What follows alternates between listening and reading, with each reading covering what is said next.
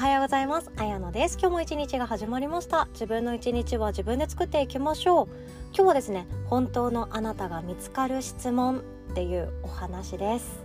質問させていただきます。で本当のあなたっていうといやいや私は本当の私で私以外の人は私じゃなくてっていうそのよくわからないねなんか哲学的なモヤモヤにはまってしまいがちなんですけど本当の自分を生きれていますかっていうことなんですね。でもっと具体的に言うと本音で生きてますかっていうことだったり本心で選べていますかっていうことこれにつながっていきます。でなんでこんな話をするかっていうとですねもう私も生きづらさってすっごい隣り合わせでもうほんと親友のごとくずっと一緒にいるなって思うんですよね。生きづらいって思う時ありませんかなんか会社にいてもなんか普通に働くだけなんだけど周りの人との関係めっちゃ生きづらいなーであったり自分がこうありたいこんな風に生きたいこんな風な自分になりたいって思っていてもそう簡単にはうまく波乗りさせてくれない。そう簡単にはことが運ばない。生きづらいなって思うこと。いろんな原因が密接に関わっているから生きづらいって思うことがあるんですけど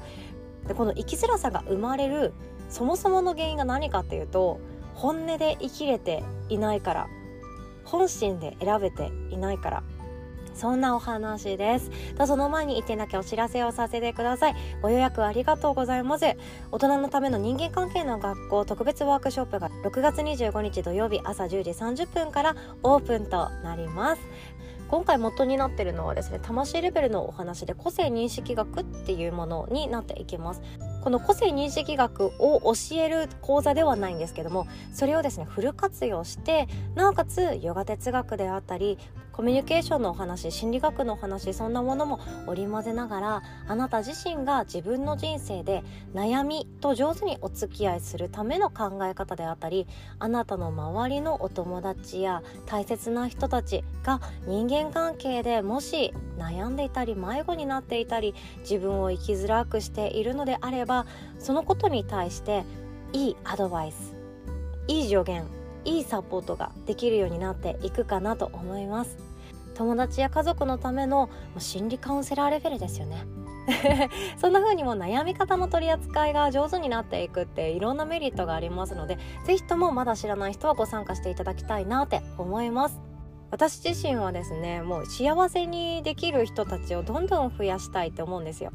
幸せな人たちってもう全ての人だと思うんですよね。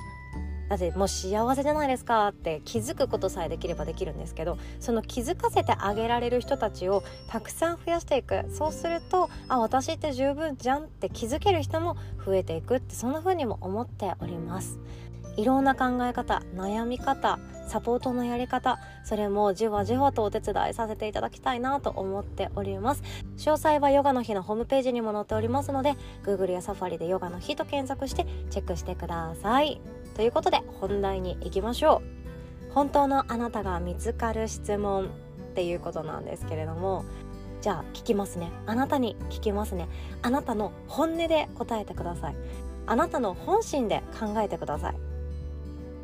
あなたが幸せだなーって感じる時はどんな瞬間ですか？これなんですね。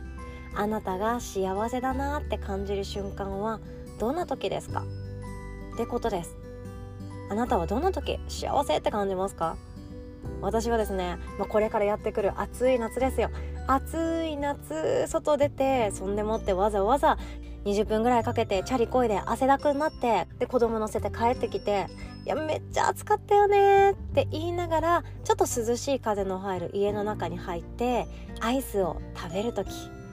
あれ最高に幸せですね。そうこんな感じでいいんですよ。こんなことでいいのであなたが幸せだなって感じる瞬間を本音で本心であなたの言葉でどんどんピックアップしてみてください。たくさん出てくると思います。あとは寒い冬。私はですねもう羽毛のお布団かける湯たんぽが最強に好きなんですね。湯たんぽをもうお布団に入る30分ぐらい前から仕込んでおいてそのポッカポカに温まったお布団の中に足を入れた瞬間湯たんぽがあったぬくもりがここにあったって思う瞬間あれ最強に幸せだなって思います。あとは今日何も予定がないね。あじゃあスマホいらないねって思った瞬間これも幸せですね。でそして見たことのない景色を見た瞬間これも幸せだなって思う人いません？例えば前から登ってみたかったなって思う山の頂上からいろんな景色見たこともない景色に出会った瞬間最高のご褒美ですよね。山登りってあれに限りますよね。なんか登っている最中はめっちゃきついとか足パンパンじゃんとかあもう苦しい息が酸素がみたいな感じのことってあると思うんですけども最後の最後のあのご褒美の瞬間あれを見るとあこんな景色があったのかっていう自分の世界がどんどん伸びていくような感じ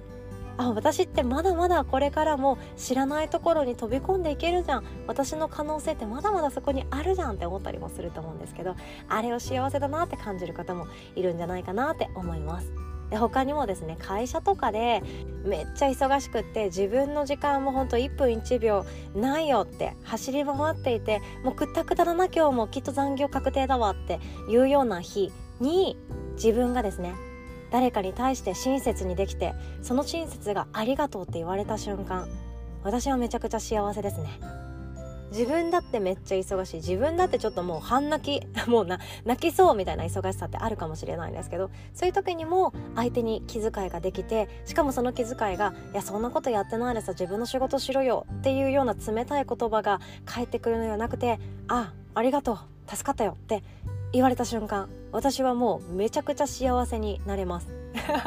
必要としてくれてる嬉しいってなります。もうこれもですね本当大人のための人間関係の学校でやる個性が本当に物語ってるんですけどこれをですねまた人間関係のワークショップでもやっていきたいとは思っているんですが今日はまあさておきあなたの話を聞かせてください。あなたの心の声どんな風に言ってますか？あなたが幸せだなって感じる瞬間でいいんですよ。幸せだなって思う瞬間。この人といると幸せなのかもしれない。この場所にいると幸せって思うかもしれない。こんな状況環境にいると幸せって思うかもしれない。そうつまり言うと幸せって探すものじゃないんですよね。幸せってすでに知っている味なんですよ。すでに知っている感覚であり体感であり感情なんですね。これが幸せです。でも生きていく上で私たちは幸せを探すことがよくあるんですよ。私にとって幸せだって思える仕事は何だろう。私が幸せだなって思える最高のパートナーはどこにいるんだろう。私が幸せだなって思える習い事はどこにあるんだろう。私が幸せだなって感じられる挑戦はどこに転がってんだろう。っていう風に私たちはですね目の前の毎日が少々不安になると自分の幸せを探します。自分の幸せを探してああでもないこうでもないって思ってしまうことがあります。探し求めるんじゃなくて幸せって気づいた人が幸せなんだよね。気づけば気づくほど幸せは増えていくんだよね。っていうのはこのことなんですね。幸せだと思える瞬間。どんな時？それがあなたの幸せの本質であってあなたの幸せの定義がそこにあるんですよ。多分ホリエモンさんとかにですね幸せって何ですか？って聞いたらまた全然違う話が返ってくると思うんですよね。ロケットが打ち上がった時とかもう事業が大成功した時とかそんな感じかもしれないし誰かの応援していたビジネスパートナーが成功してもううん百億円の融資が向いた時とかそんな感じかもしれないし私の大好きな石原さとみちゃんに幸せの瞬間を聞いたらまた違うでしょうね。時の総理大臣に聞いても違うでしょうし。あとは公園で寝泊まりしてるおじさまたちにも聞いても違うかもしれないですよね。みんなそれぞれ幸せの瞬間が違います。これが何を表しているかっていうと自分の幸せの軸が違うんですよ。何かを達成する時に幸せだって思う人もいるし知らなかったものを知れた時に幸せを感じる人もいます。そして周りの仲間と一緒に何かを成し遂げた時だったり調和してるな私は今居場所がここにあっていいなって思って幸せに感じる時もあればとある人は自分が好きだなって思ってる人から必要とされた時これはとてつもなく幸せだって感じる人がいます。いろんなタイプがあるんですね。だからこそ他人の幸せの軸で生きてしまうとめっちゃ生きづらいです。これが私は生きづらさの根本的な原因の一つだと思ってるんですよね。誰かの幸せを生きると自分の幸せがそれにマッチしていない場合私たちは生きづらいなって思うんですよ。例えばとある女性が仕事もしてキャリアも積んでそんでもっていずれは自分で起業して法人化して自分が経営者となって世の中に貢献していきたい。そして地球全体で良くなっていきたいって思うような方が今一生懸命目の前のことに取り組んでいるとしましょう。いろんなことを勉強していろんな人に会いに行って切磋琢磨して日本のため地球のためになるようなことを考えて行動していたとしましょう。めちゃくちゃ素晴らしいですよね。で自分のためじゃなくて日本とか社会とか世界のため地球のために頑張っている姿ってめちゃくちゃかっこいいじゃないですか。でもそれをですねおそらくその頑張っている女性のお母さんはそんなことしなくて早く結婚して子供産んでもいいのよ。そんな忙しくして頑張ってるくらいなんだったら結婚してゆっくりしてもいいのよとか言ってくれるかもしれないですよね。でもここなんですよね。そのお母さん自身の幸せの軸っていうのが女性だからこそ味わえる幸せであったり子供を育てる、まあ嬉しさ喜びであったりそういうものを感じ取ってゆっくり過ごしていくのもいいんじゃない？そんなイメージで優しく言ってるかもしれないです。でもその一生懸命頑張っている人からしたらですよ。そんな言葉もしかしたら望んでいないかもしれないですよね。それはその人本人の幸せの軸が日本に貢献する社会に貢献する世界に自分が何かしらこの人生命ある間に何かしらのことを貢献したい。そうやって思っているからこそ難しいな生きづらいなって思うこともあると思うんですよね。でもっと深掘りしていくと自分の幸せの軸をここで守る。自分の幸せの瞬間はこういう時だからもうみんな邪魔しないでよって思うこともあるんですけどこれをですね大事にするよりも他人の幸せの軸を邪魔しない。こっちの方が私は大事だと思っているんですよね。自分がされて嫌なことは絶対やらない。これだけで社会ってうまく回っていくんだって思う瞬間よくあります。でも自分のことを邪魔しないでよとか私の幸せはこう思ってるからもう本当にほっといてって思うことってもちろんその感情私はあっていいと思うんですよね。私もそういうタイプなので。もう邪魔しないで。私の幸せはこれだからあなたの幸せの軸押し付けないでって思うことあるんですけどこういう時ってすごい悲しみとか苛立ちとか怒りとか葛藤反発あとは他人と比較してやっぱり私間違ってるんじゃないかという不安。いろんなネガティブな感情が湧きやすくなるんですよね。